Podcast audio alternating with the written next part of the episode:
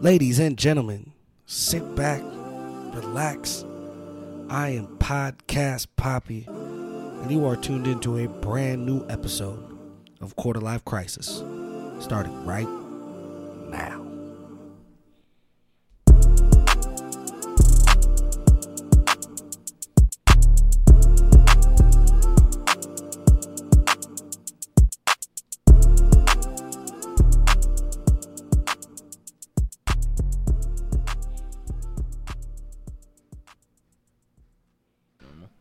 Right, dude. I'm gonna I'm gonna tune in. You ready?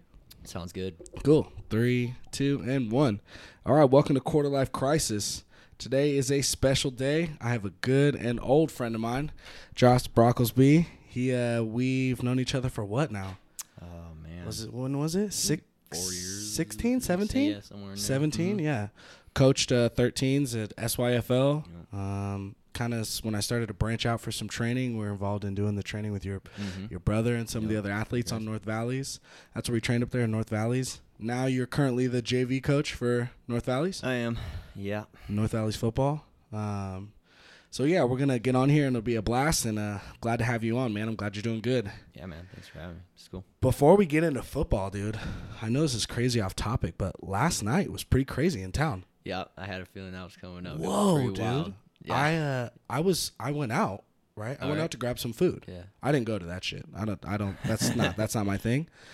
But I went out to get some food, and uh, I wasn't paying attention to what was going on, and I got pulled over, and they were like, "Yo, you need to fucking go home right now." And I was like, "What are you talking about?" Like my son's in the car. Yeah. I was like, "What are you talking about?" And then he kind of explained like what was going on. He's like, "Yeah, there's a mandatory curfew, like this, that, and the other. Like, you know, there's a possible chance of uh, the National Guard. Like, you need to be in home. It's Yeah. a, you know, you could be a, a pretty much you could be detained if you were out past like I think it was like eleven or something like that. Yeah.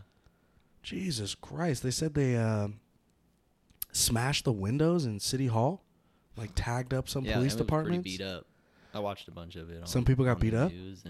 I mean, I mean that building was just beat up. Oh, and, yeah. Um, It's know, right like- there on Second Street, right, right Yep, downtown. Yep. And then they just kept going down like the street, and they just started smashing in windows on businesses, and you're like, I don't really don't know what that accomplished. Fuck, man, breaks my heart. it's dude. tough too because I think what you get with that, you get you get people who have the right intentions, and then you just get these basically dirt bags that come along with Yeah. it and do that, and then And then just that- ruins the agenda. in the that mob place. mentality. Yep. You know, like you got two thousand people in the street doing it. Yep.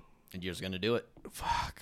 And people are pretty much like revving you up to do it. You got a guy riding a motorcycle around just telling people to go crazy, and Yeah. you're gonna get people to do dumb stuff. But It was wild. I was talking to my buddy, and he's in Oakland, and uh, they like raided the Honda dealership and stole like a boatload of cars. yeah, I don't doubt it. Construction sites in the city, bro. They're stealing like bobcats, bro. I was like, dude, a bobcat down the guys, like, you know, I know, like, I get it. You know, there's social injustice and people are pissed, but Yep. there's no way that that's gonna. I mean, I I I was actually recording last night and I was getting frustrated because I see both sides, but I'm Mm-hmm. also like, you know, aggressive. Like, read a fucking book. Like, what was it? 68 watts, 92 watts, 05 riots. Like, Yep. you know, what robbing and looting and stealing and. It just doesn't really. It It's- doesn't seem to have an impact. Yeah, the looting part's really not going to go anywhere. Absolutely not. Um, I feel like it silences a voice. I almost feel like I go. I saw a post actually that was like had all the different sides, and it's actually it's like you can be here, which was in the middle, and it's like Oh, I saw that. that's fair. There was four, the four of them. Yeah, Yeah, there was I like four circles, right? yeah, Yeah, I saw that. and I feel like that's fair because, I mean, you can't be one sided on things like that. Can't, yeah. You know, because you do. I mean, y- if you really branch out and you're like, all right, I- I do see that side, or I also see this side. There's all different lights to it, and honestly, like. I waver back and forth on Right. how I feel about it. Yeah, man, it's weird. You know, I've had I had a couple friends like you know, you know, like hey, you're gonna be out there and and uh, you know the movement that is trying to be attained. Of course, I support. You know, Yeah, you yeah, know, I grew yeah. up in Sonoma County, Fair being a, one of the few black men there, and you know, I've seen it. I've seen it face to face. Mm-hmm. I work at FedEx, been in a corporate company. Like I, I see it. You Mm-hmm. know, like I'll sit down at the table with 60 officers through Mm-hmm. FedEx all over the country, and there's me and one other guy. Yep. And that one other black guy's like Nigerian. Yeah, You know, he's like a real black dude. Yep. You know, so I see it and I've been faced with it and stuff. But man, that stuff, uh, it just sucks, man. Like when you when you get so backed into a corner that you Mhm. start to retaliate like Yep. that. Like, And I, I don't know why that surprises people. You know, treat someone treat someone like a caged dog You, treat them like crap. sooner or you later. get a reaction, yeah, and it doesn't really matter what the situation is. And, I um, agree. And fear too. Like you know, the people, whether what you know, obviously there's great cop police officers out there, great authority, great Mm-hmm. politicians, and then there's bad. mhm. But it's like the entity that you're supposed to call on to protect you is the one that you're fighting against. And I said it last night. It's like this. It's this. It's like the dopest gang in the world. Yeah. You know, like they have the the biggest muscle. They have military and police officers. Like it's an impenetrable force.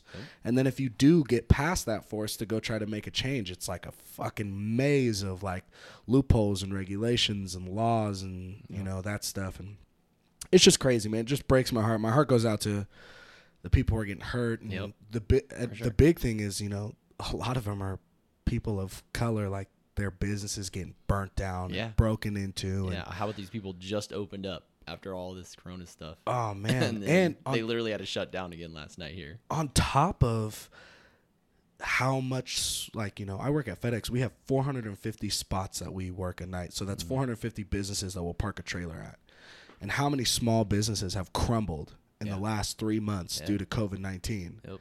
and then you know they just like you said they just get to open up and some people you know businesses live paycheck to paycheck and now they're getting burnt down and Mhm. Looted and like fuck man target's getting there target's just Yeah, getting the they're like- business i don't know why it's target I was in there watching that last night. I'm like, well, glass people are gonna have a nice day tomorrow. yeah yeah dude yeah i bet you there's just glass vendors that are just like just sitting there "Oh, like, yeah." man, I can't wait till all these buildings. any car smashed." whoever does the cars i, I know like uh the glass spot right on plum i think it's plum something like that uh, i took a i took my son's mom's car over there and just got it replaced and he's like Mhm. yeah there's like one importer of windshields for reno Mhm. there's like a business who has like a monopoly and they're probably just like perfect best riot riot love Yep. riots Yep. Yep. but anyways man uh so you know 2017 we uh i'm glad that you're on here because we really kicked it off when it was came to sports you Yeah. know, you're probably you're probably more passionate about sports um than most people that I've met. Usually people like one angle or another angle, like, you know, some people like the fitness and the physicality or the drive or the X's and O's, but you're literally like, you were so rounded. At, and when we were just coaching 13 year olds, it was, it was, Yeah. uh, it was awesome. So I'm glad that you're on here so I can pick your brain. So for sure. like what, you know, what, what started, what started you in football? Oh man, so oh man. it, it's kind of crazy because, um, like, I didn't. My parents didn't really force me into sports. right, Like, wasn't even really a thing. My dad, like, my dad doesn't watch sports right. at all. Um, my mom barely, if ever.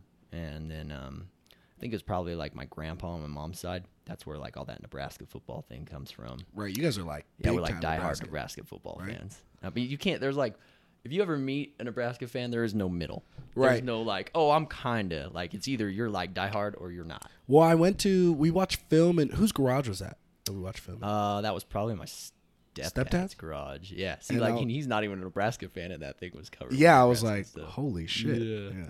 it's pretty funny, but yeah. So like, I think I, I watched a lot of football when I was young with my uh, my grandpa, um, but I, it was just kind of like a self thing. You know, I just like loved it. Right. I like watched it, and it like it was something that just resonated with me.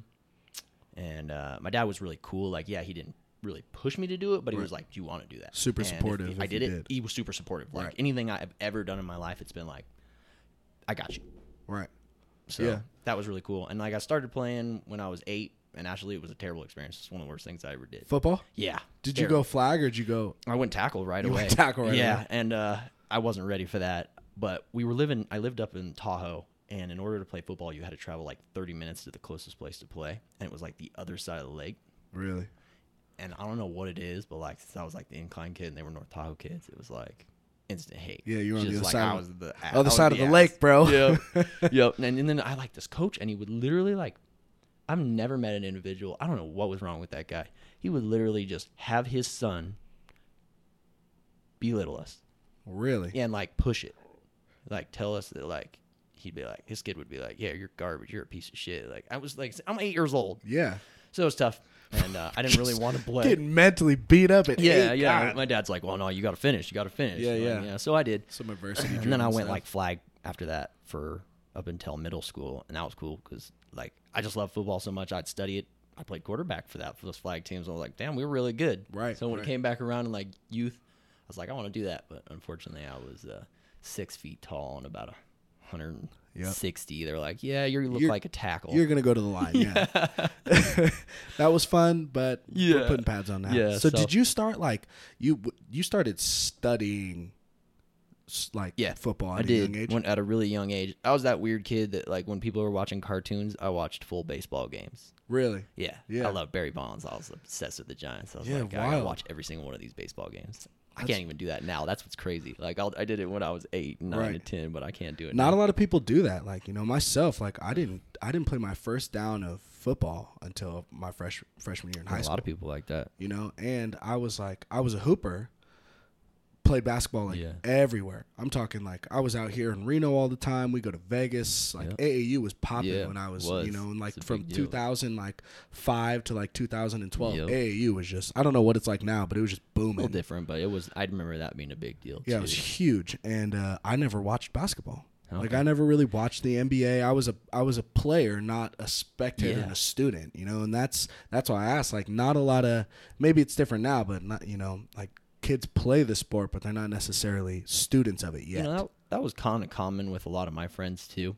I remember a lot of the guys I knew that were playing a lot of sports weren't really watching it, Right. You know, and like I watch my brother and like he'll sit down and we'll watch like Nebraska games and watch some NFL and stuff, but like overall, he doesn't really watch it. Now Right. he's a little different because he'll watch endless like YouTube videos on technique and shit. Like Right, that. right. So like he's big into that, but yeah, I just I don't know. I just I watched everything, absolutely everything, and um, I wish more were like that. It'd be a huge advantage because when I went to Humboldt um, and I started playing college ball, that was one of the biggest things to acclimate to. Like, holy fuck, we're watching a lot of film. Like, Jesus. Mm. Yep. Like, I remember there'd be guys in the back who have never dipped before, but during spring ball, they're dipping because we're like, just a so three hour uh, film session and we go out and lift weights. And then we come back do a two hour film session and we go out and have a three hour practice. And then we would change shower and an hour later go in and have a three hour film of that practice that Yeah. day. And you're just like Oh my god. fuck this Yeah. dude. Like holy shit.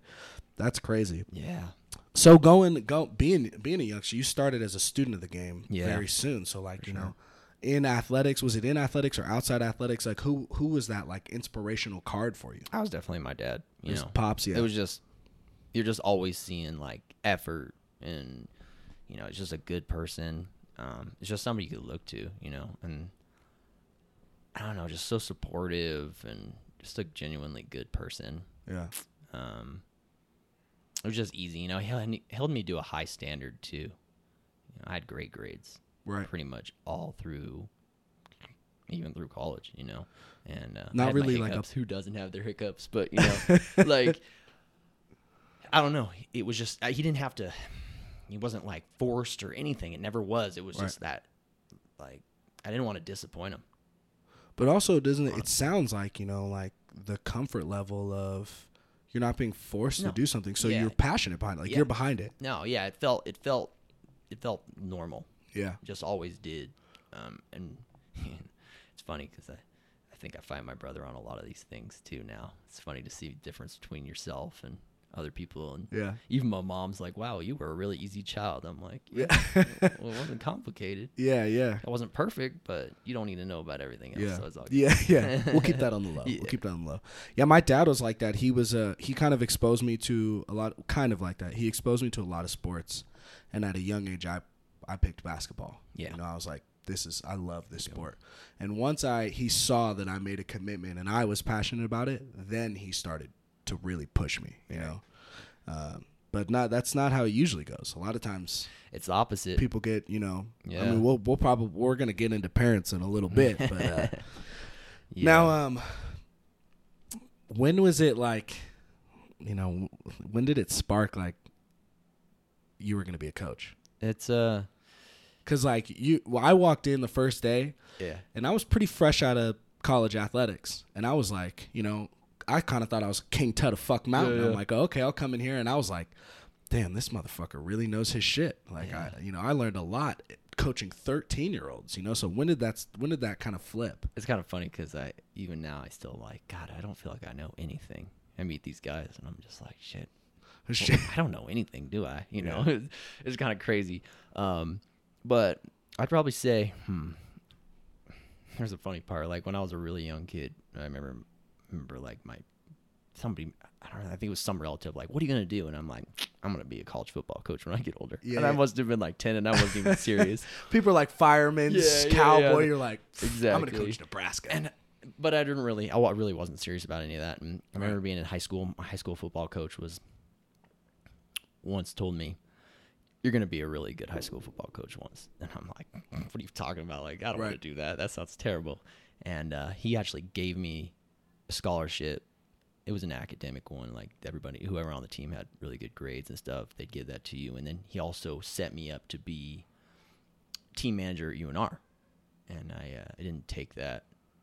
was this for football or for That basketball? was for football. team manager for the football. For team. yeah, it's to do to you know not not basically you, get started basic probably washing jerseys. Yeah, yeah, you're know. doing but you know busy you get in work, the but, door and yeah. then that leads to other things and but I just I don't know. I Pro- and I've seen team managers get super like you're close with athletes. Like, yeah you're with athletes. yeah. I think uh, I don't know. I just wasn't what I wanted to do then. Went a different route. That's probably a big regret. I was gonna say now that you're so Now that I'm doing engulfed, like do you, yeah. But I, I don't think it would have ever ended up that way because what really happened was, you know, I went and did my own thing and went to school and graduated. Um, and and Where'd you go to during that, what's that? Where'd you go? I went to UNR. UNR, right? Yeah, got a history degree. History degree. There you go. yeah, I got about four years into it, and I was like, you know, I need to figure something out. I'm pretty Yeah. good at writing, and uh, these math classes aren't doing it for me. So let's, let's go ahead and get on out of here. Yep. Now that's hilarious because I'm back and I'm working on my master's, and I'm like, oh god, this is it's a lot of work. But You're you're in the middle of doing your masters right yeah, now. I'm trying to get secondary education and go back be a teacher. So Are you still working at where you were working uh, before? I'm not. Um, sh- shortly after that season, Yeah. actually, uh, they downsized and they cut about half of us. really? Yeah, and that's what kind of sparked this too. And I was like, you know, my dad's like, you know, come over and work for me, which I'm still helping him out with some Mhm. stuff. And um, but he's like, you know, what do you want to do?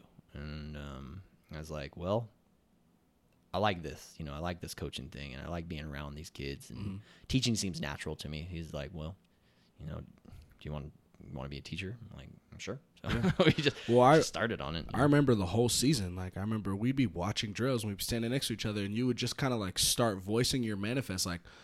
I'm gonna fucking. Uh, you thought it was gonna be freshmen. You're like, I'm gonna coach this fucking freshman Yeah. team at North Valleys. I'm gonna get this team. Yep. And I remember, like, you know, if I didn't move away, you were like, you know, what are your plans? What are you Yeah, doing? You're like, cause, I, cause I'm going in there. You know, Yeah. and you ended up getting the JV I job. did. Was I- it the next season? Or- I uh, yeah. So I mean, I'll finish this real quick, and I'll say I got into these kids by um, honestly just I took my brother to practice one day.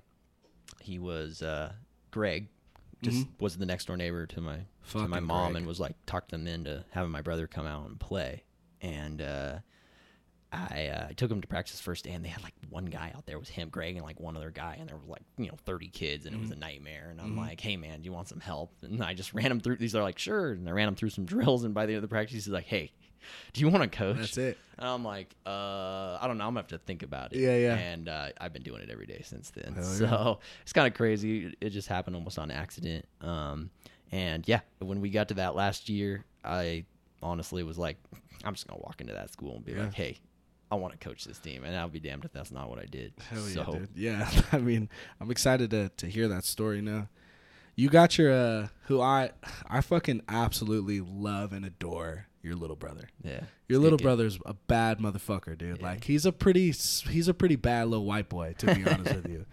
You know, I was impressed, especially because he was running with uh, like you know the Toros and all Yeah, those yeah. cats. You know, he had those and Toro's a little rough rider. You know, like completely cultural It's clash. the but- uh, exact opposite. yeah, Aaron was about dude. it, dude. You know, and, Mm, and they uh, make so good little. Uh, your little brother, little just in the year that I coached with you, and then we had it a little extension when I was training him one on one, and then we Mhm. brought in a couple other extras. But I don't know if I want to use the word like protege, but like you know, that's like your that's like your guy. Yeah.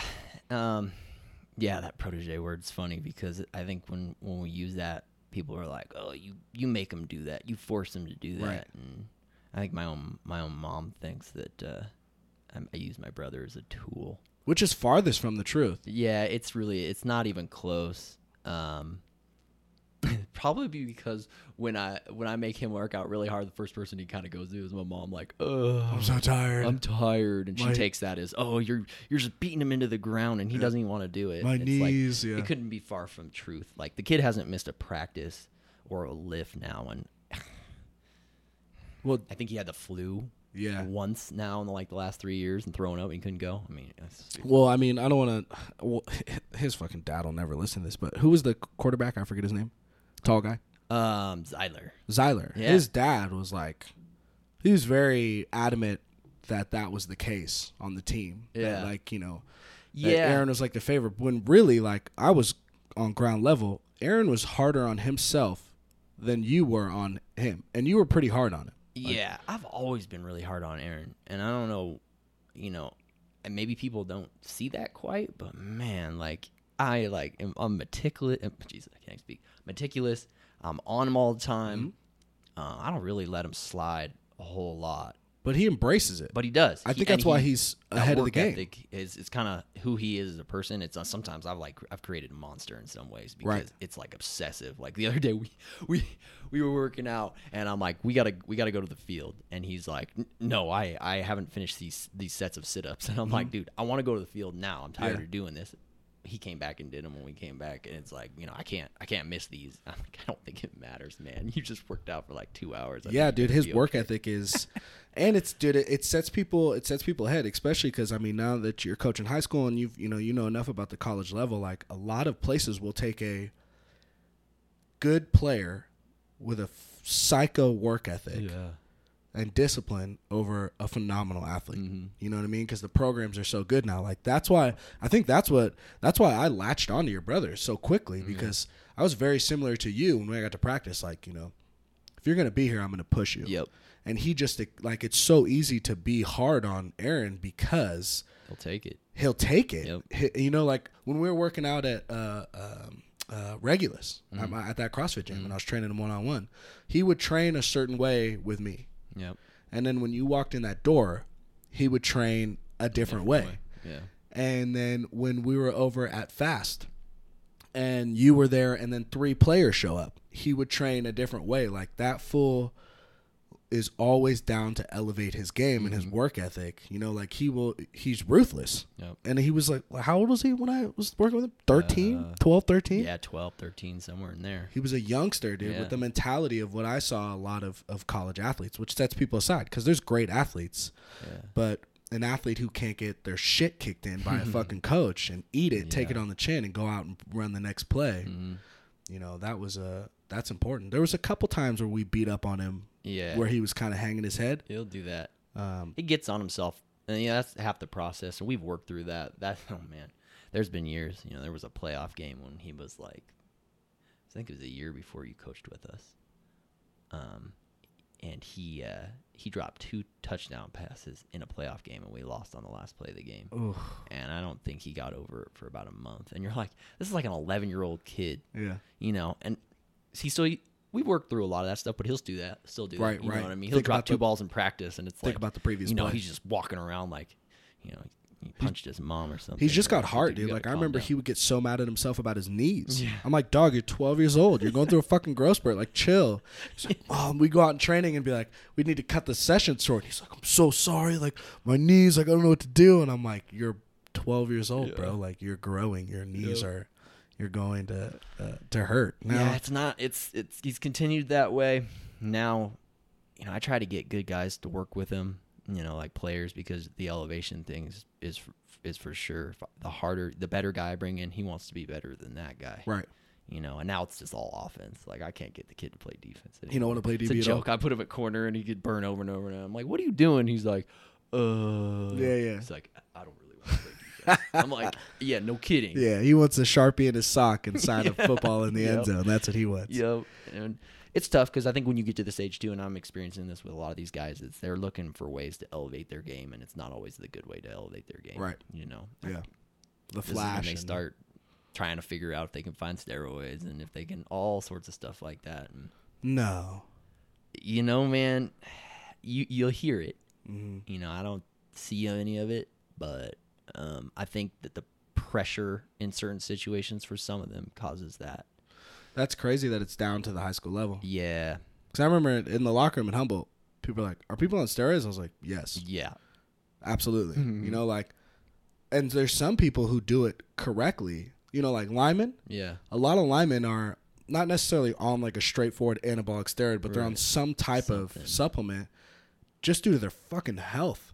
yep, You know, like walking around, one, the contact, two, how you beat up your body, three, you're working out six, seven days a week Mhm. on top of the full contact, but it's the health too. Like, I would have linemen who would, they were taking steroids just because they were 320 pounds. hmm Their bodies are just like, that's a lot to carry around. You know, you'll see linemen who get out of the game and within a year, they're like yep, slim down because their body, it just beats up your body. yep. It's crazy. I've talked to a lot of these kids off that ledge. Uh, I think it's you show them what happens when you work at a different level and they kind of get it.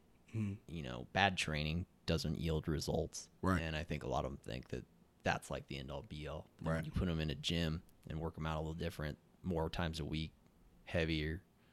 You get those results. Right, like, exactly. Okay, I don't, I don't need this. Yeah, consistency can be just as effective as a Yeah, needle for sure. That's or the biggest pill. thing that you. If the hardest thing to, I'd say, with the high school athlete, is consistency. Right. You know, they want the I work out once or twice a week and I want results, and you're like, Hang out with my This friends. not happening, man. know, the other. I want to hang out.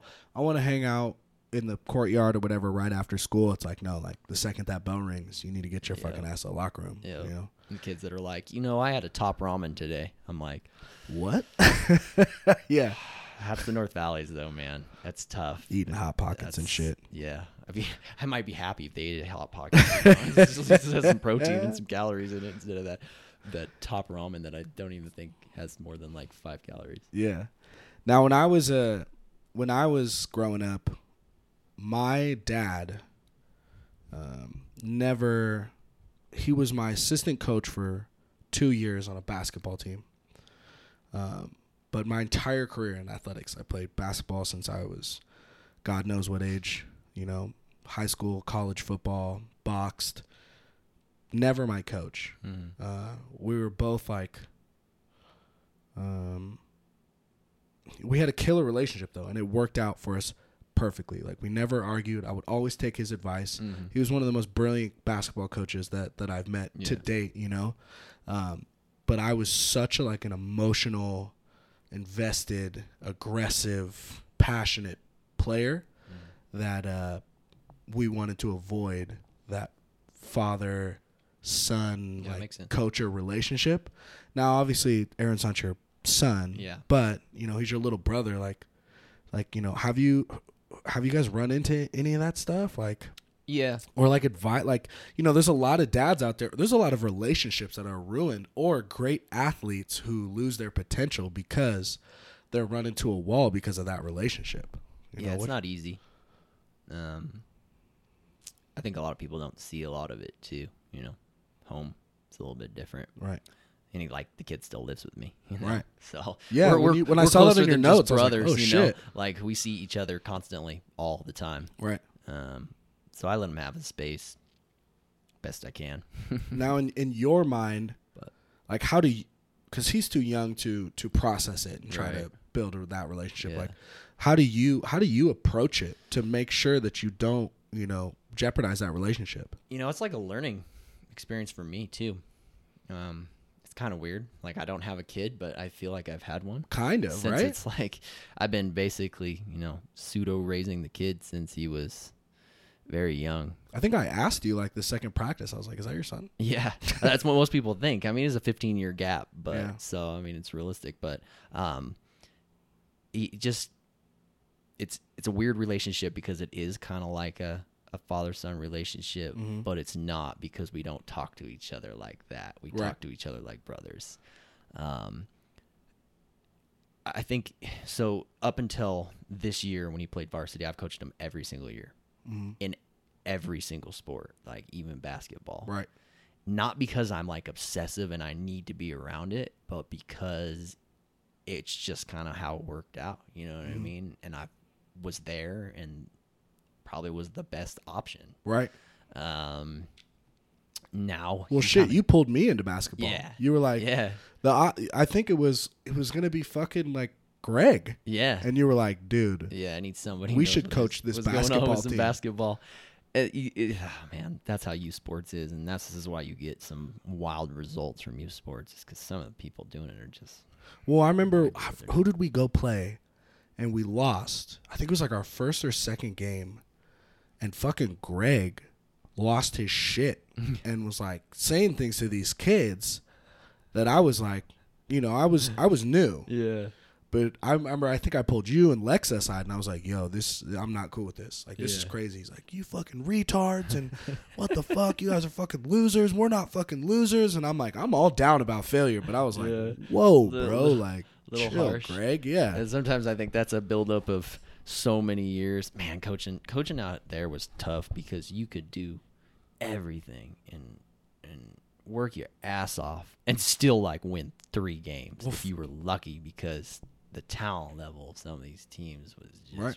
ridiculous. well, dude, we put the work in. We got You fucked do, up all season. I tell you what, um, yeah, that was a tough year. that was that was a tough year. That last year was a tough year. The year before that, we were in the semifinals, Right. And um, it Well- came down to that team's better in the second half. By the way, that team that we lost in the second half, three of four of them just played in the secondary on the state title winning 3A team. So that's how good that team is. really. Yeah, that's Fernley. They're uh, Yeah, they were bad. it's a very talented group of kids that I've never beat. I've Mhm. played them very close the last couple of years, but they are um, they're a special group. It's very much the same way because I went to All Stars and I coached with their head coach, and you start seeing you're like, oh, this is why. Like, Yeah. that guy, that guy was good. Mhm. He knows what he was doing, um, and he same kind of thing. You know, I think I think when you're coaching youth sports, especially the the young young ones, it's all just about getting them ready. It's the mental training, it's the toughness, and that's what I'm seeing now from those kids that played with us. They're just they're just they know they're gonna win. They're they're Yeah. ready to go, and they're they're very hard to get off that. And the kids above them and the kids that haven't really been with us are very much like, oh, we got scored on. This game's over. Right, right. I, yeah, that was that's literally like the next thing I wanted to talk about was like how youth sports has uh you know changed. Like uh you know when I was younger, there were losers. Yeah, You know, like my dad made it very clear, you just lost that fucking game. Yep. You're a loser now. You're Yep. not playing in an hour and a half in the next game because you lost. Not you as a human being are a loser, mm-hmm. but the actions that you just took in the last hour, you have lost. Yeah. You know?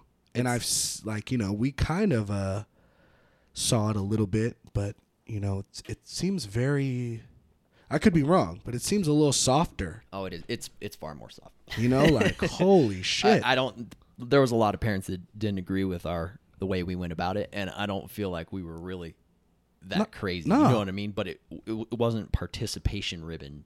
You Yeah. know, day, and and our kids didn't want that either. You know, I got lucky because actually I coached youth football this last year on top of coaching at oh the really? high school. What age? It was exhausting, and I ended up picking up a. Uh, it was like tenth graders, but my team was full of ninth graders for kids who didn't play, and Mhm. um, I only had about seventeen players, and I didn't have one day where they all showed up.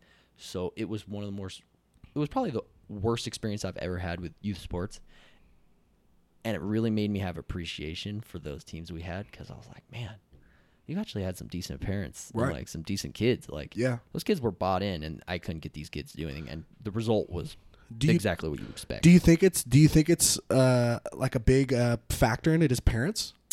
That's the biggest factor. It has to be, It's right? the biggest factor. You know, and we're only talking this group. So they're they were nine and ten, and the high school guys I have right now, they're about sixteen. right. That's only that's a very small gap, and there's a big difference. Big difference, There's yeah. a big difference. Like it is soft. Mhm. I wasn't. You know, I got yelled at for. I was very. I, not even close to the way I used to be. You know what I mean? I was very soft on these guys because I couldn't get them to do anything, and they just the absolute lack of discipline was insane. Right. You could have ran these kids for an hour and a half in a practice, and they'd have come back and done the same thing that Yeah. they got them running the day before. You were like, Yeah. so basically, in my opinion, that's probably no reinforcement at home. It it must be. I agree with that one hundred percent. Because even when we were coaching SYFL, you know how many times did kids show up 20, 30 minutes late to Yep. practice, Yep. forty five minutes late, and it's like the worst part. you know, and these and uh, and they're 12, 13. Yep.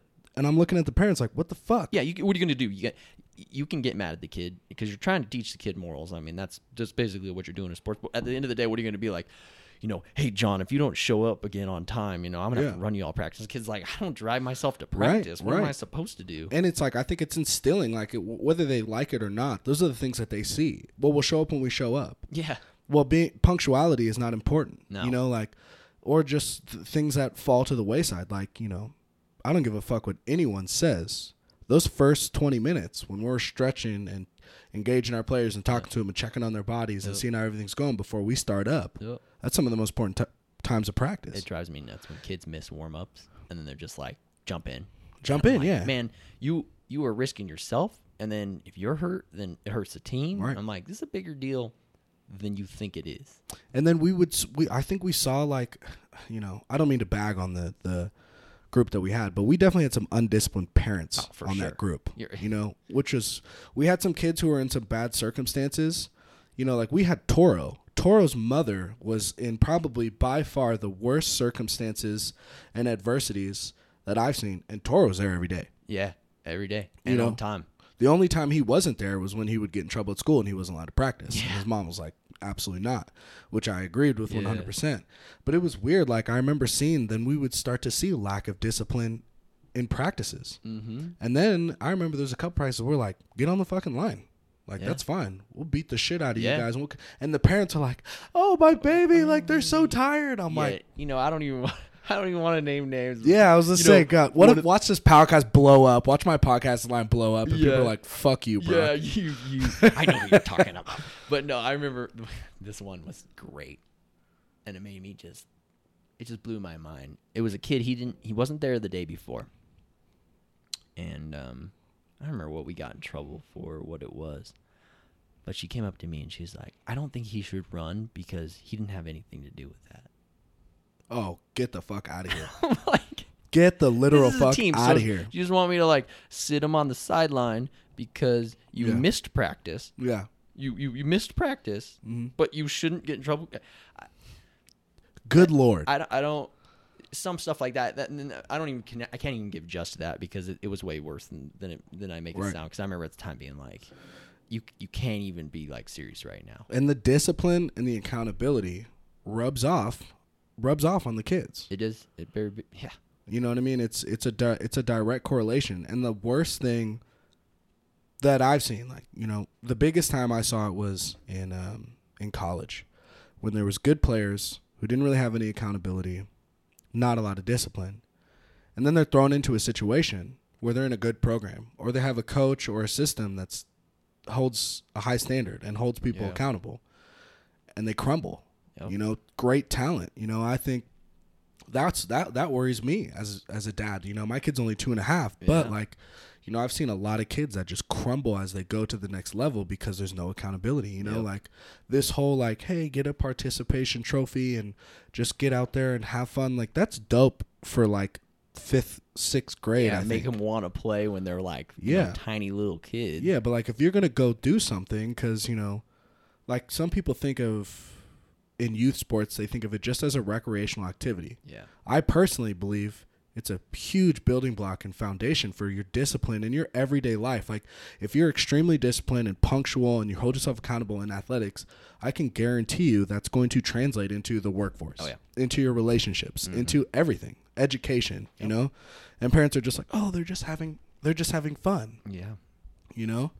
I, I mean, fucking hate It's that It's done shit. amazing things for my brother because I school wouldn't have made him like this because the accountability at school Isn't that it's terrible. really? It's disgusting.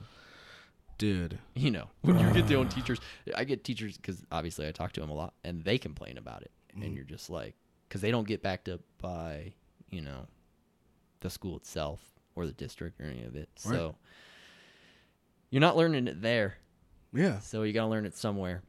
isn't that weird though? Like we live in a capitalist society, so everything is measured, Mm-hmm. right?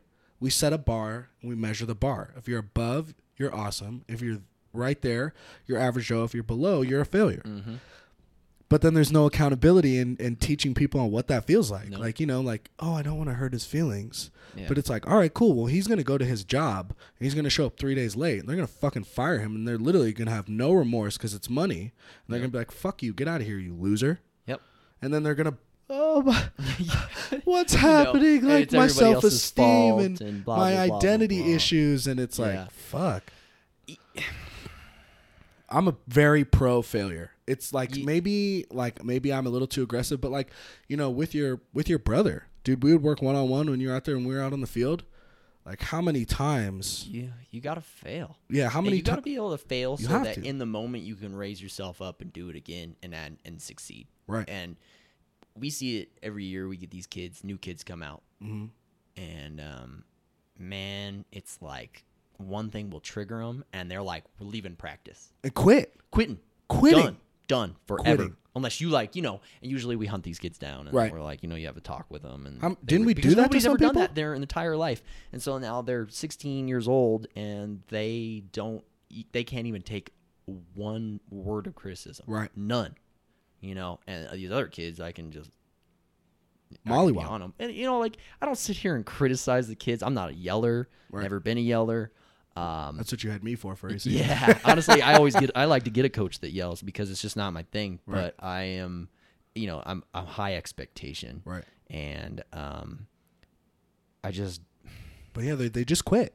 They drop yeah, and I quit. just can't believe. I that. remember I was taking notes after you sent me your email before you came over, and uh, I definitely wanted to bring this up because I, you know, like, um, it was that park that's like, I can't remember where it's at. It's up. It's like a massive park and has a ton of soccer fields. And we Oh, went yeah, out there yeah, a that, couple like, times. North Valley's regional area. And uh, I remember me and your brother. It probably took us three workouts to get past the first three steps of his route Yeah, and that's like all we would work on. Yeah. And he'd go two steps. I'd be like, wrong, three, wrong, do it again. yeah, Didn't look right. Didn't look the same. Like Yeah. every single one should look the same.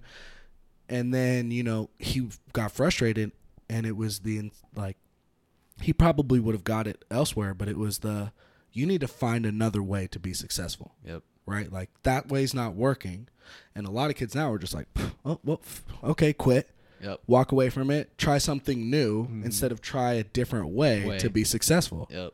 You know, and that's why like you know, you see some people that that flourish and they're like, "Oh man, they're so tough and they're so they're they're grit and stuff like that," which they are, but they're just, you know, they've That stuff's been experienced built up. failure, Yeah, so they don't accept it like other Mhm. people. Yep. Okay, I failed right there, but I didn't. I'm not a failure. I failed on that attempt. yep. Come back again. Let's re- let's run it again. Run it again. Run it again. Run it again. You know. I think that's why you're seeing so many transfers Yeah. college right now. People are like, mean, some of them make sense. You know, if you're never gonna play, to Like the uh, like the the who was the who was the quarterback for Bama who left? Went to Oklahoma. yeah, Jalen uh, Hurts? Jalen Hurts. That's probably the most appropriate one I've sense. seen. You know, you've played in a national championship. You've shown you can win, and you're like, I'm not gonna play behind. Some dude walks in who happens to be the most psychotic quarterback in the Right. world, Tua. Right. Like, But I'm seeing a lot of these guys that are transferring, and they're not even starting at the school. right, So what that tells me is you got in, got real hard, you didn't like it. right. Thought you were gonna start, Yep. not starting. Yep. I'm out of here. Yep. And uh, like, I'm not going to sit here and say, oh, I, I think the transfer rule is terrible because I feel like if you go and there's a coach there and he leaves, why can't you leave? That Right. doesn't make any sense to me. And I don't think you should pick a school because of the coach.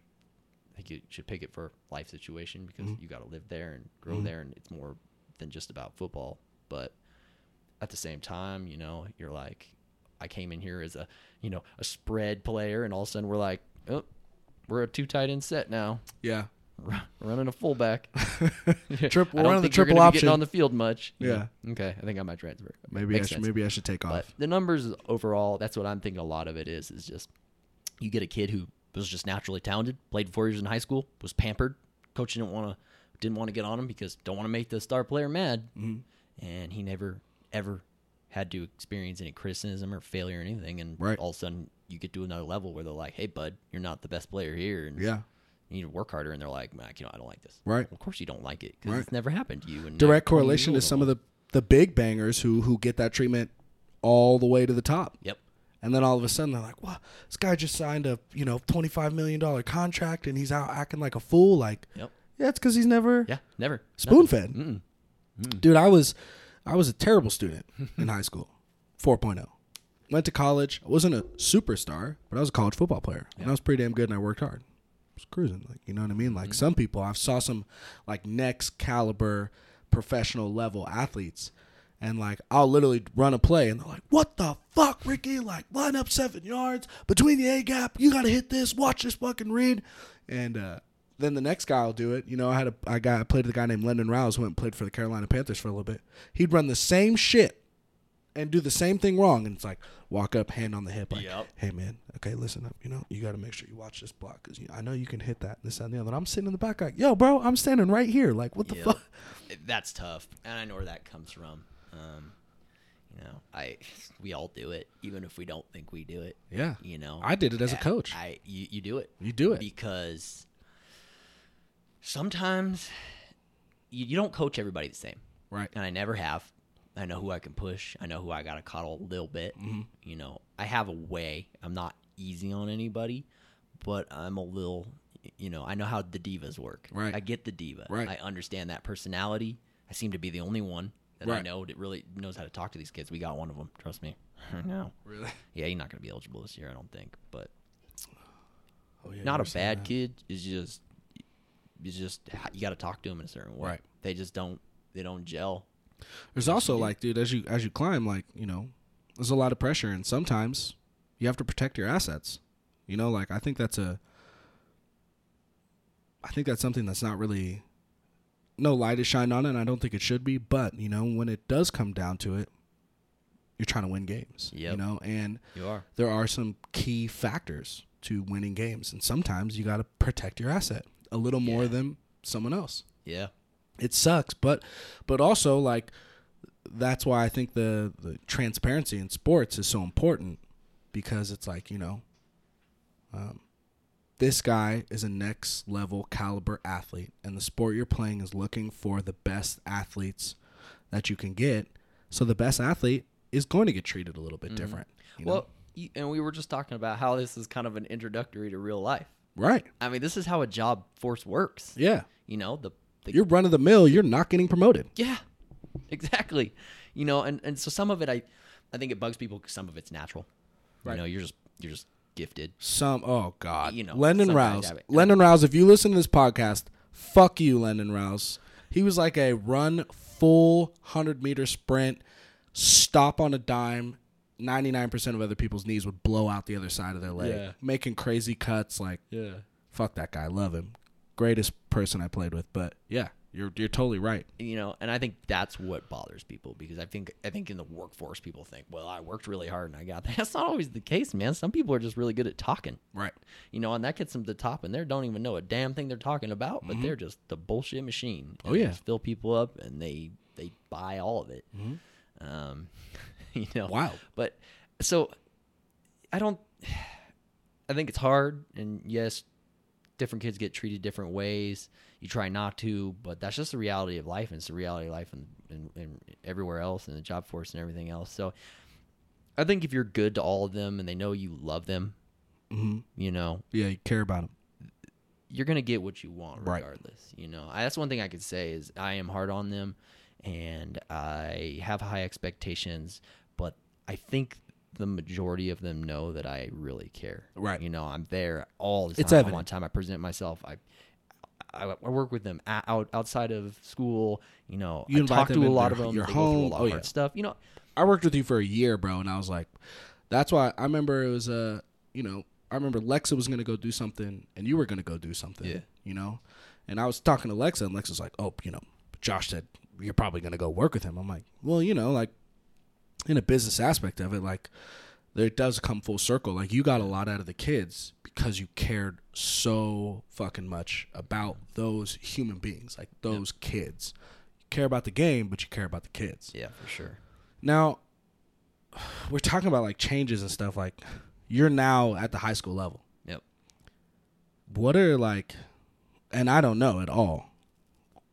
How does it change when the school is so integrated? Now it's so close. It's not like a separate entity, SYFL, Pop Yeah. Warner. It's like in high school is very, very close knit. it's you know it's it's tough because a you lose kids if they don't have grades Right. and when you're doing this at a school that i would say probably doesn't have best uh how do i put this you know like kids are not pushed probably to have the best grades Right. where I'm at. And um, because of that, you're getting a lot of kids with just terrible grades, and no matter what you do, they don't. You just can't get them to do it sometimes. You know what I mean? Man, it's tough. It's tough to watch talent, like great talent, and we're going through this right now. Mhm. Um, just not do it Right. not do it. And there's things going on in their lives, and I get that, and that's fair. Um, and they probably don't have the best guidance, Right. and you know, sometimes they think that you're just in it because they want you. they think you want them just because they're a commodity, Right. and that's tough. Um, and that's gonna happen.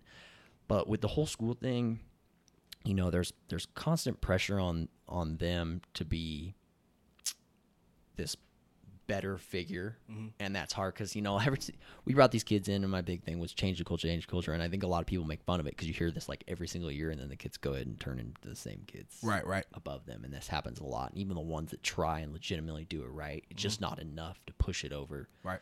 over yeah. the Changing limit the culture is, is it's drastic. tough, you know, and because it's you got kids that are this happens all the time at school too. Kids just want to fight. They and then they'll just pick you. Right. You know, you're the one and then it's like when you like what are you supposed to do when they just punch you in the face? Right. Or, you know, y- people are just constantly like looking for you to screw up. Right. So they can hit you like that. Like I don't like athletes. Yeah. Get those teachers. Remember Toro? Yeah. Toro. Uh, we saw the video. Uh, there was a video at school, and this kid was like, who was like, I think he was like three years older than him, Yeah. was like fucking with him, and then finally Toro punched him in the Punch mouth, Uh, Yeah. And then he got suspended and all that stuff. And I pulled Toro aside. I told him, I was like, man, you know, there's gonna be people who are truly just would love to see you crumble, Yep. and that's exactly what that was. Now, do I support the fact that he punched that dude in the face? Yes. Yeah. 100%. 100%. That one thing where you're like, would you recommend that? Uh, no. Yeah. Like I'm gonna be Yeah. that dad who rolls in. They're like, Cooper uh, beat the shit out of two guys on the yard. I'm like, what? You guys got film of that? What happened? Did they like? Did they deserve it? And then I'm gonna dap my son up like right in front of him, and then I'll have that conversation though that like people are trying to bring you down, which is exactly what they did with. Toro. And it's is endless too, man. You know, our school hasn't had a lot of success too. I mean, 19 years. I think the school's been open for about 19 Mm-hmm. years. Uh, two or three playoff games. Oh, Never really? won one. There's no playoff wins. In North Jesus. Valleys. And the group they we've Isn't it a right big now- school? What's that? Isn't it a big school? It's school? a big school. Yeah. It's a big school. And people are always just like, I don't understand. I don't understand. Well, you show up, Right. Come check it out. come check it out, and it'll take. It won't take very long for you to figure Now, that out. Now, I talk about this a lot when it comes to education. I have a very uh, interesting take on on education, especially public. Now, do you think that you know we've talked about it already just on this about how many different kids we have, different circumstances that they're in, different walks of life. You know, um, do you think that they struggle in school and kind of throw in the towel because they're not good at the the way that things are being taught? You know, it's sit in rows. You know, it's it's take home tests, study guides, lecture. You know, and some people kill it. You know, some people kill it at that system. That's Yep. the way that I learn. That's the way that I work. But there's also some people that just don't work like that. Nope. They don't. And it almost seems like if that process that we put in place doesn't work for you, then there's a li- there's a very high likelihood that you're going to fail. Yep. That's It- crazy to me. Yeah, it is. you you're talking about the schooling system that hasn't been like revamped in over hundred years or something. It's like that. Rockefeller. yeah, It's straight Rockefeller. yeah, it is. Um, and what's hilarious? It, so, like when I take these master's classes on education and stuff, you'll have a whole class on like the way you teach different cultures. Right. and they'll talk about it and be like, "This is how it works. This is just like science this is proven." None of that stuff happens, man. None of, None d- of d- it. down at the lower level. Nope, not even a not even a little bit. You- you- like some people literally don't learn unless it's visually Right. presented. Or, you know, like I, I'm trying to push to get my son in a Montessori school. Yeah. because they're, you know, if your kid is fidgety, they're gonna build a curriculum where you're out of your seat the whole time. Mm-hmm. You know, they're gonna if you're visual, you know, if you're if you whatever sense it is, whatever sense that you have, Yep. that really works. Whether it's touch, whether it's sight, whether you can just hear it and you got it, it needs to Mm-hmm. be lectured to you. You physically need to touch it and do it. You know, but I went to college and there's like people from all over the world, all these different walks of life, this culture clash, and people are learning in all these different ways, and and they're excelling through the roof. Yeah. But it's like one level before that. What the fuck Yeah. is happening? and you know those people aren't going on either Yeah, it sucks. it's like uh this is the end of the road like you you don't fit the conform the system that's a hard it's a hard thing like That's- just imagine a kid in high school who has dyslexia. yeah You're fucked. yeah it's pretty all up on the projector. it's tough You know, you got your you got study guides this big that are just jam packed with with wor- letters, and you're like, I, yeah All right, you uh, twenty questions for this test. All are word problems that are half paragraph long. yeah You're dyslexic. It's like fuck. well this is gonna be a long day yeah. Okay. Okay. The first one is A. Teacher's like time. That was three hours. Like fuck. yep That's just wild to me. I don't know. I, I have a very aggressive approach on it. I think I just uh it, it breaks my heart. I let I, I I tip my hat to the people who are good at that process and kill it. Your AP, you know, your mm-hmm. honor students because that works for them, you know. But there's other like you know, I was talking about it. I have so many people at my work. I've been in seven different buildings on nine different sorts, mm. thousands and thousands of people that I've fired, hired, and worked with, and some people are fucking high school dropouts, and they're fucking brilliant yep just talking to them, I'm like, oh my god, I'm literally like a chimpanzee. yep Like I don't even know why you're here. You should be like hanging out with Elon Musk, yeah but they don't shine. They don't because there's a, you know, there's there's brilliance in different ways, Right. and there always will be.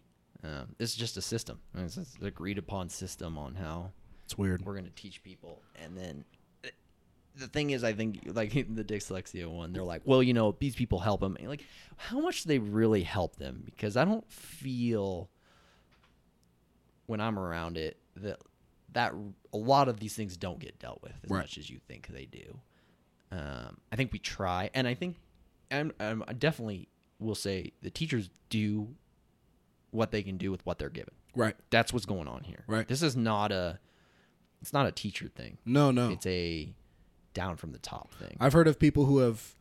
Uh, there was someone here who was. I think it was. Uh, he worked. He did it at. Oh, Wooster. He did it at Wooster High. He was seeing these people graduate and just crumble financially.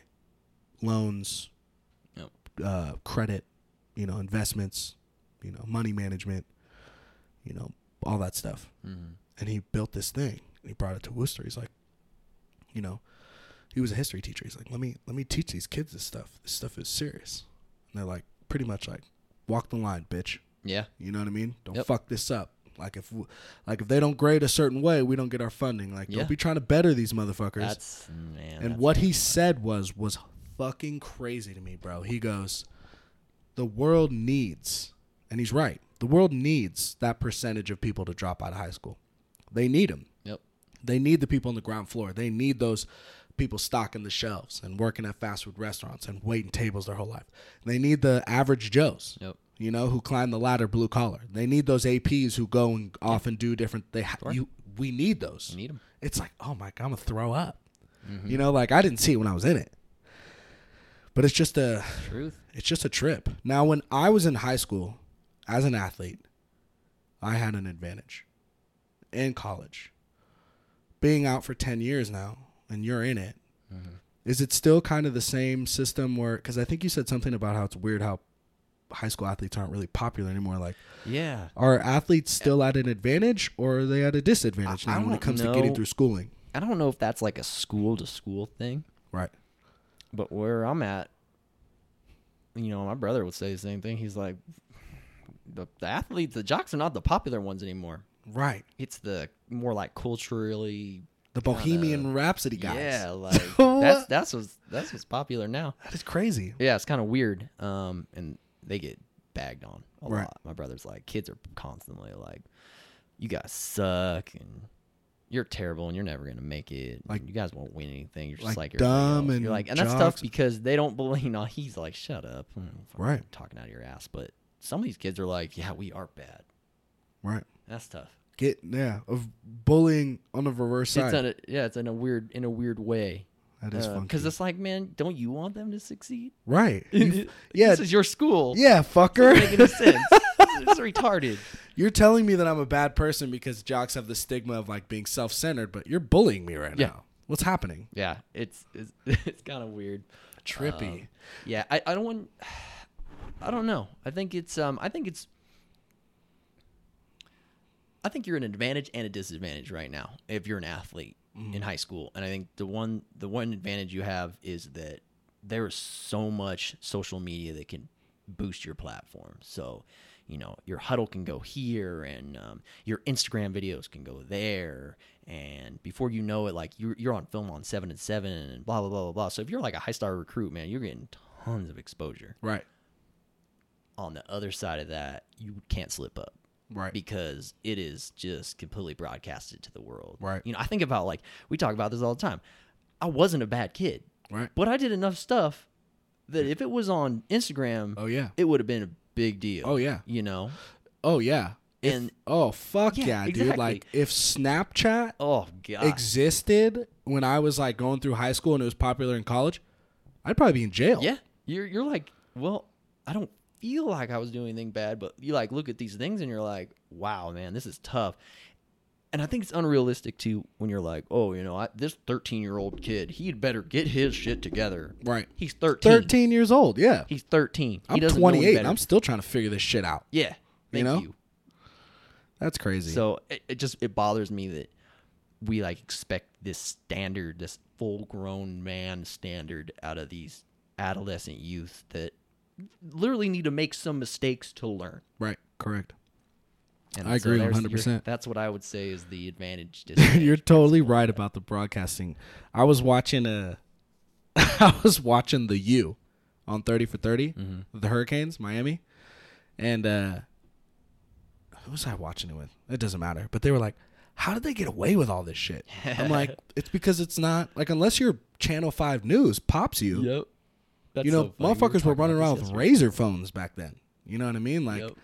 you could just do whatever you wanted. Yep. We were literally I was my friend and I were texting about this yesterday because Miami crushed Nebraska in that 0-1 national championship. I was like, look at this roster, man. I'm like, it's ridiculous. It had all the 0-1 team had Frank Gore, it had Willis McGahee, Yes. it had uh oh god, there was like three of them. Portis, um uh, and then like two other guys that you're like an afterthought, but these were all five of them played in the NFL. Right.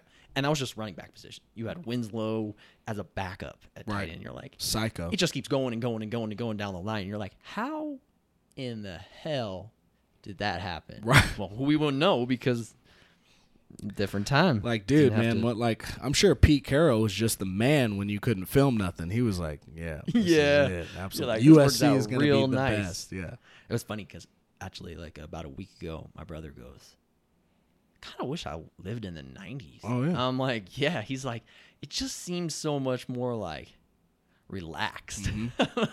yeah. It it's was also a different era, man. We didn't have smartphones in our pockets. everybody wasn't in everybody's fucking business. yeah, you had time to worry about your own life. Like, I'm on social media now, um, but you know, and when I was training and stuff, I was I was really big on it, and then I actually mm-hmm. had somebody run my account. But like, I have a hard time with it because I'll just keep it 100. Like, I just don't fucking care about other people's lives as Yeah. much as we want to act like we do. yeah. Like I don't fucking care about your hike. I don't. No. I really don't. Like I don't care what you're the doing. best line is that we've never been more connected and disconnected at the same time because that is so true. It's like, oh, went to the store today, got berries, and you're like, dude, What? I don't give a shit. Yeah. Yeah, but really you think don't. you know their life, But, but, you think really know their life. Like Yeah. you almost like you live together, because of this platform, but like I haven't seen this person in ten years. Right. I wouldn't hang out with them. Mm-hmm. I, like I don't Probably even know if be like nervous you. to say hi. Yeah. I'll double tap your shit. But if I saw you, I'd be like, oh fuck, I don't even Yeah, know what to say to that person. What a weird thing to think like you're in the business of somebody you probably don't even like. Yeah. Sometimes. You're in business with them. Yeah. It doesn't make any sense. What a weird concept. Shit is crazy, bro. Yeah. Like, I wish there was some like early '90s Crips and Bloods who could see social media now. Like, you guys are fucking pussies, Just- dude. just like, busting on each other over social that media. shit is absolutely crazy. And then I was uh, something that popped in my head, and I want to make sure not to miss it because it was cracking me up. I was watching a um, 20, 21 Jump Street. Yeah. uh, it was like a month ago, Mm-hmm. and you said like you know, or like you know, it's weird that the other one, other kids are like athletes are the ones kind of getting bullied, or they're just not as popular. Yeah, but there's just so many different categories of people now, and there's a scene in Twenty One Jump Street when they first get to the high school, Mhm. and they're like, okay, they're the jocks, okay, they're the nerds, and then there's like emo. Like uh, kind of like anime Asians, they look at them like, "What, What the, the fuck are those?" that? Yeah, I feel like that's how I'd be if I went back into high school right now. I'd be like, "What is happening?" Like, I told my brother, I'm like, man, I wore like number 77, and I'd be, girls would be like, can I wear your jersey? Can I wear your jersey? And Yeah. I remember thinking to myself, like, you really want to wear 77? yeah, I'm like, girls don't even want to wear a jersey anymore. oh yeah, that's like, yeah. Is that still- still a thing in high school? That was huge, even in 2000 and from we don't even 2007 like let it 10. happen, so not really. Right. You know, like we, our kids can't remember to wash their damn jersey and bring it to school on game day. Yeah. So we hand it out to them clean. Game changer, It's pretty bro. bad. Like the Fucking accountability game changer. is probably not great, but at the same time, the last thing you want is your running back to be like, "Hey, coach, it's like 6:30." You're like, yeah, "Uh, I think I left my jersey in the hamper." yeah, yeah. Like there could. We'd be have some people like that when we play basketball in high school. When we get into the warm up line of the game, we'd be like, "Oh my god, you fucking stink, bro!" Oh my god. I didn't wash my jersey from our last game. Like it's Friday, bro. Like we played on Tuesday. Yeah. Like this is not okay. the kid next to me, so next fuck- to me in high school would brag about not washing his football pants. Oh, uh. ugh. Finally, it's already bad enough that the interior of your pads are barely getting washed Yep. and it smells like that ass. Yep. And gloves. oh, Oh, god, the fuck. gloves. Ooh, man. Oh, f- like stinky. gag me, bro. Like Yep. it smells like a dead carcass. Like gloves smell like a dead carcass shoved up the ass of a dead carcass. Yeah, that, that, I think that's accurate. I was watching The Walking Dead and I was like getting whiffs of a lot of gloves, of Nike gloves, Yup. of watching all these dead bodies. I'm like, I feel like Yep. I'm in this scene right now. It's crazy. Well, I can tell you one thing hasn't changed. The locker room still smells like shit. Oh, you know what's the worst part is when the locker room stops smelling like shit. Yeah. Like when you walk in the locker room, you're like, oh, it's like you're hit with like this hot, Yeah. oh, and then in like 30 seconds, you're like, I don't even really smell it anymore. you just get used to it real quick. burned everything in your nose. Yep. And- then the, all the kids do the same thing now. You you just spray a bunch of Axe on it. You're like, Right, right. That's not doing anything because first I smell the shit and then I mm-hmm. smell the Axe. Yeah, yeah, exactly. It just comes in two waves. Yep. Um, stimuli overload. All right, so let me ask this this question: Yeah. Are these head injuries as serious as they say? Because it was big, but it seems like it's fallen off. Yeah. Kaepernick took a knee, and everybody forgot that Yeah. people are getting concussions. Uh, things like this are the kind of things people get into when there's not stuff like what's going on now. Right. You know what I mean? It, it's when it's like that stuff. These issues that aren't shouldn't be issues are only issues because of the comfortability of your life. right. And so that's kind of where that came out of, in my opinion. But is it as real as it is? I mean, I don't know. I I've spent the last five years of my life like like right now. I kind of got a headache and I'm dizzy. I have headaches and dizziness almost every day of my life. I Right. You had struggled with that in the season. And what was the Still root of that, that again? when we were coaching together. you oh, it was I mean? bad. I remember the days you wouldn't have coffee because you need coffee, right? Yeah, now I need it, and Yeah. it, I couldn't do. You know, it's much better than it was in the past, and a lot of it has to do with I got some autoimmune issues, Mm-hmm. and that's what really sparked it and stuff. But none of that's from football. You know, Right. I just had a random hit in the head from a fall, Mhm. and uh, that's what most of this caused. Right. Know, I was being dumb. I got two concussions in like a matter of two years, and one was being dumb. I hit it. a friend and I hit each other in the head, messing around. Yeah. And then the second one, I just tripped and I kind of like got jolted. I don't know. It's like you can't figure it out. But I think it's crazy because people are like they freak about about football and all these other things that can happen, and like that's I played years and years and Right. years of football, and I don't even remember barely even get like concussions are different now than they used to be. Right. You know, I got my bell rung, sure, but I never had a problem from any of that. Um, is it a big deal? Probably. I think a huge part of when we talk about football and especially when you go on. I don't I don't I think in high school with the technology and the way we're going, it is a hell of a lot more safe. Right. This is a different Right. game we're playing. Definitely now. a different game. I mean, you can turn on these games on TV right now. Oh, you watch these '90s games, and you're like, man, no wonder these guys had. You don't even damage. go to the '90s. I was watching Brian Dawkins Yeah, on the then, Eagles like, highlights. I was like, Yeah. holy You're like, people are getting destroyed. We've gotten so basically conditioned to a different game Mm-hmm. That we think it's tough, but when you turn that film on, you're like, Right. damn, these guys, are, we're not taking anywhere near the hits. These helmets are way better. They're crazy better. There was that special with Kam Chancellor. Kam Chancellor, he had they had like a little docu series on him, and he was saying Sean Taylor is the best safety he's ever seen, Yeah. but he wouldn't step foot on a field today. No. Uh, you know, they'd be, it'd be like that. You'd be out of a game. Mm-hmm. He'd be gone. It's it's it's just different. So I think when we go down another 15, 20 years and we start really assessing the brains again, we're gonna be like, well, it's you're still gonna have those. You're going to have Right. those numbers, but it's going to be drastically reduced. And in my opinion, if you go on and you play after high school, there's an inherent risk. Right. There really is. But if you're probably going on and playing, you love that thing. Right. And how many things in our lives do we do that we love that come along with repercussion Right. later in life? Yeah. I mean, anything. You work out. Eventually, your body breaks down. Oh, yeah. You know what I mean? It I- really And is I don't want to sit here and be like, it's okay that our brains are putty because that's not what I'm trying to say. I mean, if anybody deals with this, this it's me. Mm-hmm. Trust me. Um, But you go in with the inherited risk. you know this risk is is real now. I mean, maybe in the past because we didn't talk about it, but now you know. And um, I think the love of it powers people to keep doing it. That it you live once. You live once, and Mm-hmm. Right. if it's maybe the end of it's a little tougher, but you did what you loved for Right. 40, 50 years. Oh, Yeah, crazy. Man, what is the Shit, I only got ten. I only got eight years. Eight years of football. Yeah. You know, and I have a shoulder surgery, and it'll never go away. Yeah, well, you know, always here. I mean, I tore my knee, my shoulder messed up, and people are like, I, I love it when people are like, "Well, do you regret?" it?" Hell no, man, no. I'd do that again. Like you world, me? world, worldwide. You know, we're- we're probably like floating around like what seven, eight billion people. Yeah, How many people have experienced a locker room, even just in high school, but at the next level, at a college level? mm-hmm. Very little. I'll go youth though. Let me ask you, because when I talk about it, I worry more about, and that- that's where I feel like I've seen it aff- affect people or affect players the most is the youth. Parents kind of freak out. yeah, I, w- I worry I would worry more about breaking bones, you know, uh, Yeah. growth plates, cartilage heal- Mhm. healed, things like that, uh, tearing and, and rupturing tendons yeah, and things like that. You know, the healing process where you're growing so much. What I see, to be honest, with how good the helmets are, I don't see contact in really young kids that are that are enough to really damage Yeah. you. Obviously, you're, you're more sensitive at that age, but what what are your thoughts on that? That's how I feel about youth. You know, like we brought up Lex earlier, and um, we used to talk about this all the time. Be like, man, we're doing it right because how many of these kids in the five years we have coached had concussions? Right. Like, I'm not kidding. In the five years we were together and coaching youth football, it's less. I, I think it's 3 Mm-hmm. I think we had three kids, and one of them wasn't great, and it was very much freak. Right. You know, he got spun around in a really weird way and took a helmet into a helmet that was really. It was just you know, one of those random Right. weird ones.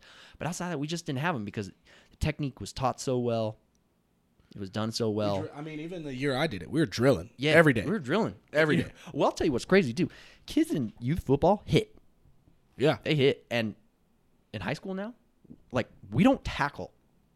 There's rules, and you have to plan out your plan on paper, and the amount of contact you're actually given is like nothing. I started to see it's that in college. like nothing. Half pack, helmets only. Can only go full. You can only go full go so much. It's like 15 minutes a day. Fuck, that's crazy. Well, it's like nothing, man. do you think that? I mean, call me crazy, but devil's advocate. Don't you think that sets them up to get hurt? It does because it's bad tackling. and they're not experiencing it. Nope, you're not getting Real it. And so time. it, when you when it happens, it's like shock. It's like getting hit by a train. If you're not tackling at a varsity level and you see these hits and you don't see them until you're like in the stands is one thing. When you're like down on the field and you're right you next hear to it, you feel it. You're Yeah. like, man, we did not practice that. Dude, I came on my I went on a visit to UC Davis and they ran their spring ball game. And that was the first time I was ever on the sideline at a college game. and I was like, "Oh my fucking god." It's a different level when you're right down by. Yeah, it. bro. Like there were some ghetto ass brothers who were ducking on the sideline because it sounds like people are lopping off like nine millimeters when Yep. these helmets were hitting each other. I was like, holy Yeah. fuck. And then honestly, I'm seeing because of that, I'm seeing a lot of like head ducking tackles. Mhm. You know, it's not. We had better form tackling sometimes than with our like 12 year olds. That's because crazy. we drilled it. You Yeah. know what I mean? And we're not talking like drilled it as in like, okay, we're gonna do you know an hour worth of running straight at each other. Not that No, kind of no, drill. we're like, drilling we just did a. Mm-hmm. lot of like form tackling drills. Two step, correct foot. Yeah, we did Yeah, it when we were coaching the 13th. We practiced that too. My point is that just you reduce the time that you do it. So yes, we're not hitting a lot, but when we do hit, we're not always completely ready for it. Right, right. Now, pro level, this is my fucked up opinion. If you're going to pay somebody multiple millions of dollars a year, then you need to take that risk. Like that, like, you know, they're putting a lot of heat on the NFL and things like that and trying to change the game. But there's a lot of me like, yes, we want I want to protect the players, but there's also like you're willingly signing up to play against some of the best athletes in the world at a very high contact, fast paced sport. Like there is an inherited risk. If I give you one million dollars this year, if I give you, you know, a million dollars this game, that paycheck game, I really hope that you go and spend two hundred and fifty thousand on the absolute best doctor and insurance that you could possibly get because you're at one of the most high risk jobs. And if you don't want it, then fucking bounce. Yeah. Because with football, one thing that people don't understand about football, like basketball, NBA stri- went on a strike not too long ago.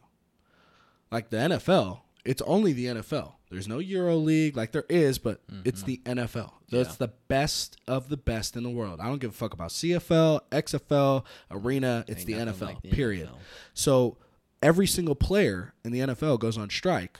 They're gonna fill those rosters the next day. Yep. Guaranteed. Yeah. Guaranteed. Pretty easily too. You know, you want the risk, come take the risk.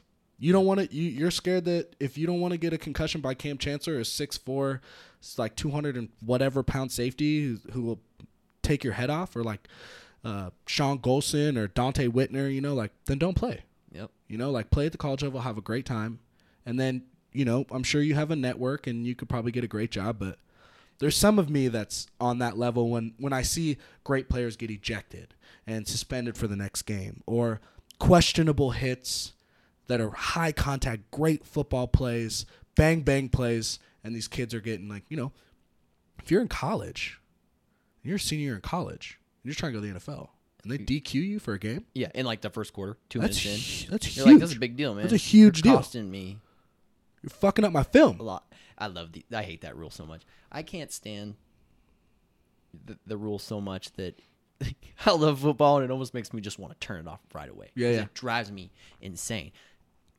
Because if you've ever played the game, it doesn't go slow. Doesn't. It goes so fast. Your brain doesn't process the speed that fast. And so if you go tackle a guy and he ducks, you don't just go, "Oh, he ducked." Yeah. And, and, you know, Let me calculate that real quick. It's- it's Let me change this position. It's not realistic.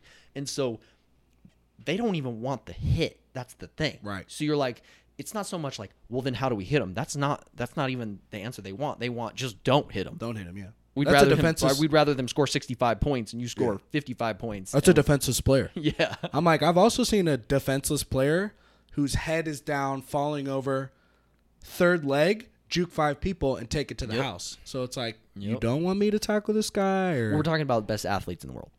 best athletes in the world. Period. I mean, football um, in America has the best athletes in the world. Yeah, And I it's would. not even close. I mean, the rest of them go play basketball, but football's king in this in this country. Right, right. That's where they're going. I have seen like the the transition. Like most football players now, there's phenomenal athletes all over the world. Like hockey are fucking unbelievable athletes. Rugby players are unbelievable athletes. But like football players, just the hand-eye coordination.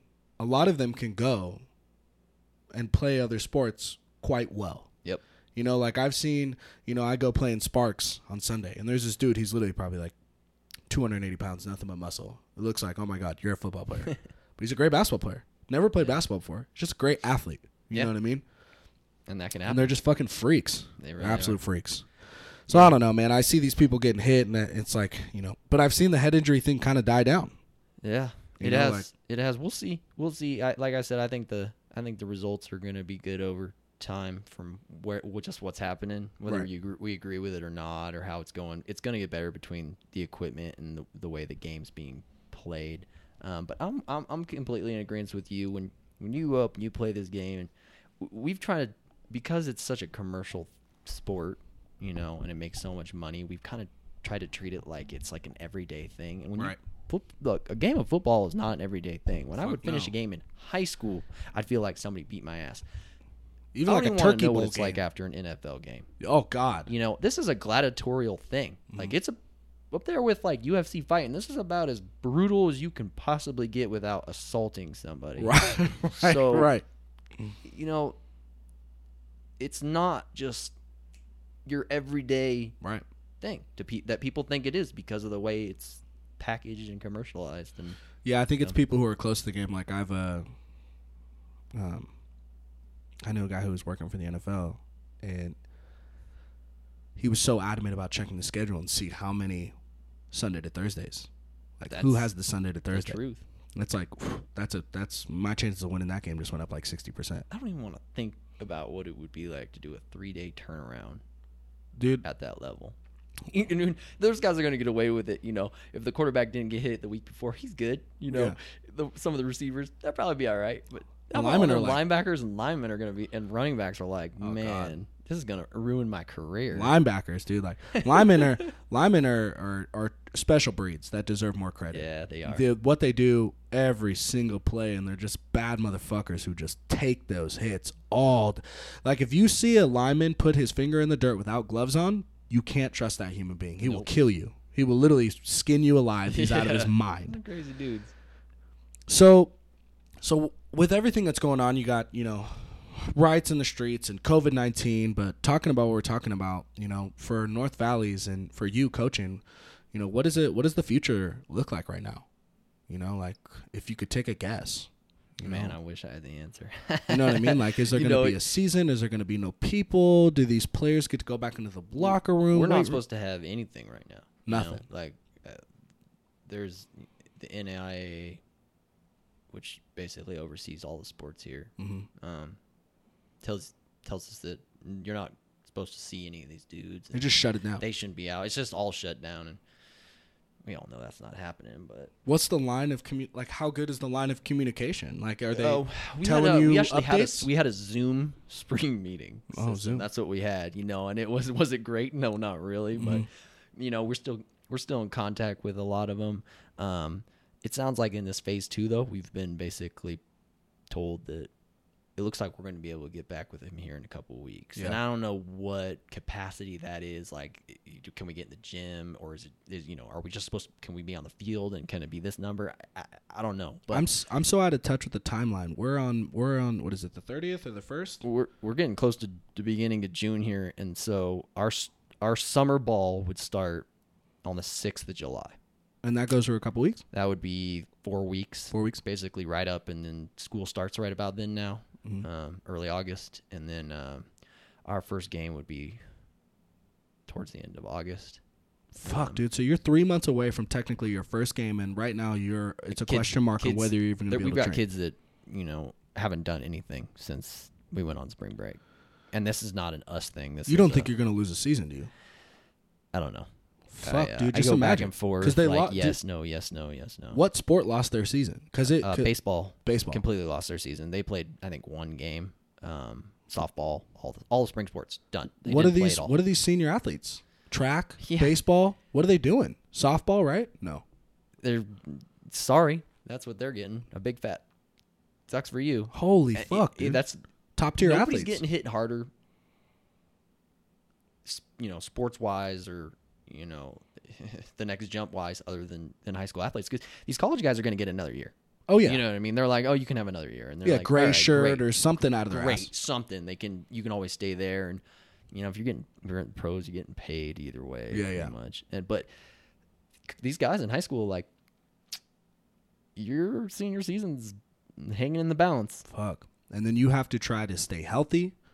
You have to somehow try to create views, Yep. film. That's what's killing me with my brother right now. I'm like, you're about to go in your junior year. It's an important year for your film and everything. Yeah, you know, just a play. Like you put so much work in.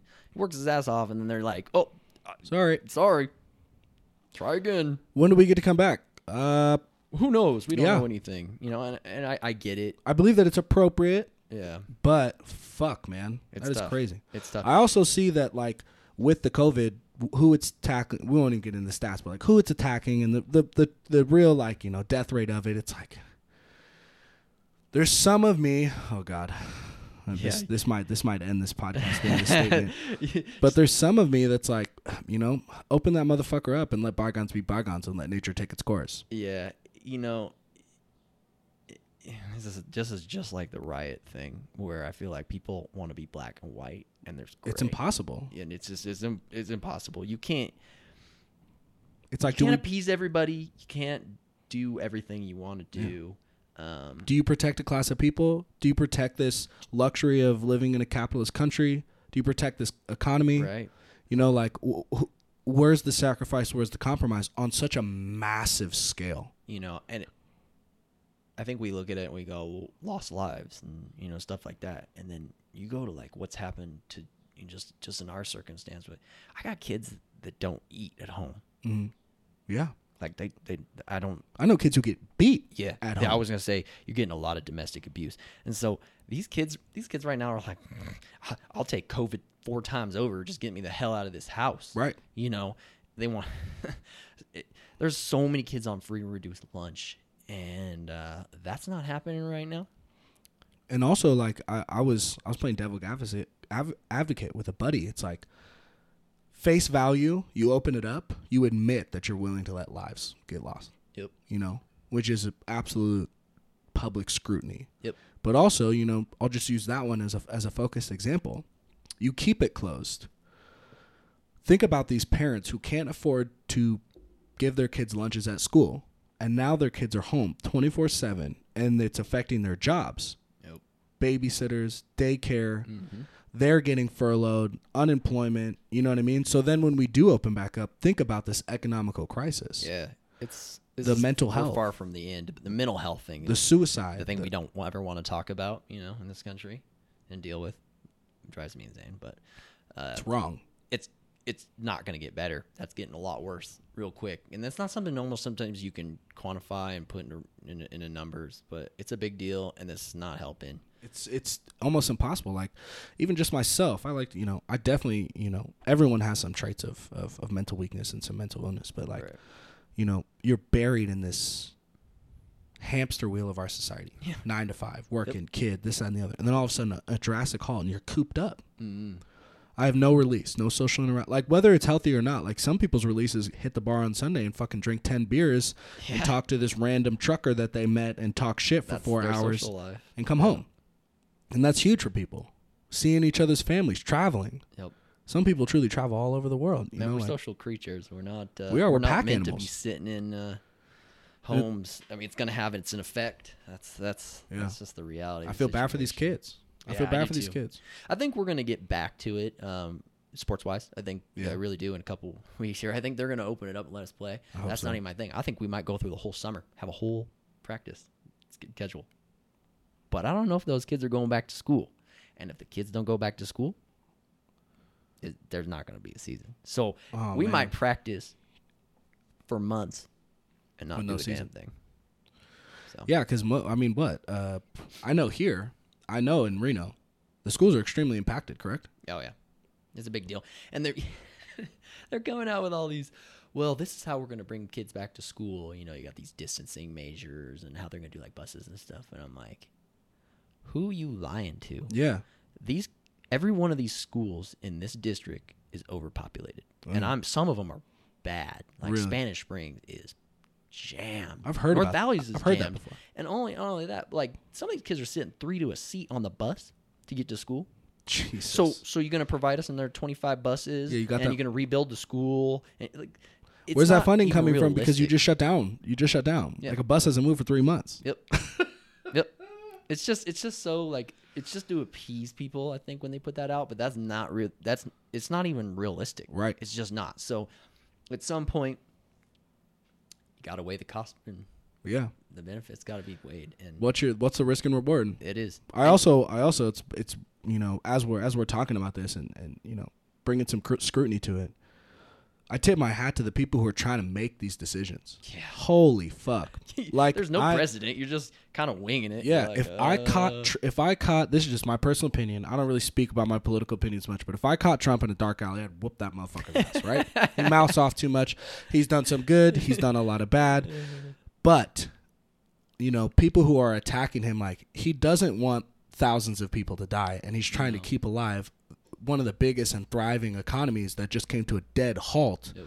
And you have millions of experts and opinions and stats that are skewed and like pressure and timelines and it's like I would fucking I I personally am at a point now where whoever makes these decisions I hope that you're able to make the best decisions and I give you the utmost gratitude for even trying to pull the trigger Yeah. cuz I couldn't do it. No. You know, It- like it's a no-win situation. No win. I don't know why anybody would want to even be president. Oh, my. God. Like you can't win. I don't care how good you are, Yeah. what you do. You're a piece of crap. They're like, we should have moved faster. And like, you know, hindsight's always twenty twenty. But it's like, hey, can you do me a favor and shut down like a fifteen trillion dollar economy a day in? Can you do that for me in twelve hours? yeah. That'd be great. Can you get Carol on it? Get Carol on it, the assistant. She'll take care of it. Eh, People don't understand sheer numbers sometimes. I think that's a big, big part of this. Money makes the world go round, man. You stop Yeah, that wheel, man. shit gets messy. it's money and the size, the size of how many people live in this country and countries like China and India is insane. Yeah, So you get these sometimes with these numbers, I'm like, only fifty thousand, yeah, yeah. only hundred thousand. Oh, I did a It COVID. sounds po- terrible. It sounds actually horrible, but we're talking. A, that's like point zero zero zero zero zero. You know, percent. You know, nothing. yeah, nothing. I was doing a COVID podcast. I was doing like a timeline with stats. It was like March nineteenth.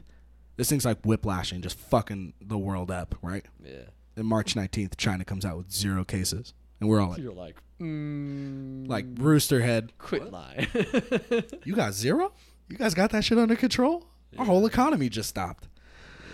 Crazy, man. Well, hopefully, you know, you know, hopefully the powers of whoever it is that, you know, you believe is uh anyone who whoever whoever it is that you pray to continue to pray to and and hope and pray that this thing, you know, we come out on the other end without this mass destruction. I mean, I think it was I think I saw on the news like 56 cities went on mandatory uh uh, curfew last night. Last night. Just last night. yeah, that's wild. But hey, man, uh, holy shit, bro. We're an hour and a half. didn't even didn't even think It's about it, dude. I knew this was gonna happen though. Yeah. dude. I knew it. Then you gotta have have the structure like you said that we we. Yeah, because we would have gone. We would have gone. Yeah. Thank God I got the time on here. But hey, man. Um, once again, thank you so much, Josh, for coming no in here and uh, giving us your viewpoint, dude. Uh, you know, obviously the youth is a big factor. You know, and sure. with a growing city like this, and, and how big sports is in, in Mhm. our in our society. Yep. You know what I mean? Getting a getting a take on someone who's on the front lines um, is important, man. So I appreciate you coming out. It's good to see you. Got a lot of love for you, and I'm hoping that we work uh, together here pretty soon. Yeah, for sure. And then I'm gonna make sure to send this over to your little brother because uh, I don't think we talked enough shit about him. I think we talked him up a little bit too Uh, much. he's gonna be like, yeah, see, I am great. Yeah, I'm fucking the best, Go man. home and knock him down a few pigs. Well, signing off another episode of Quarter Life Crisis podcast. Poppy, my man Josh, thank you so much. Thanks, Talk to you man. guys again. Appreciate it. It's good to be here.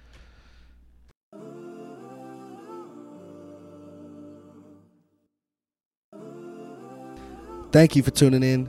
Catch us next week with me, Podcast Poppy, on a brand new episode of Quarter Life Crisis.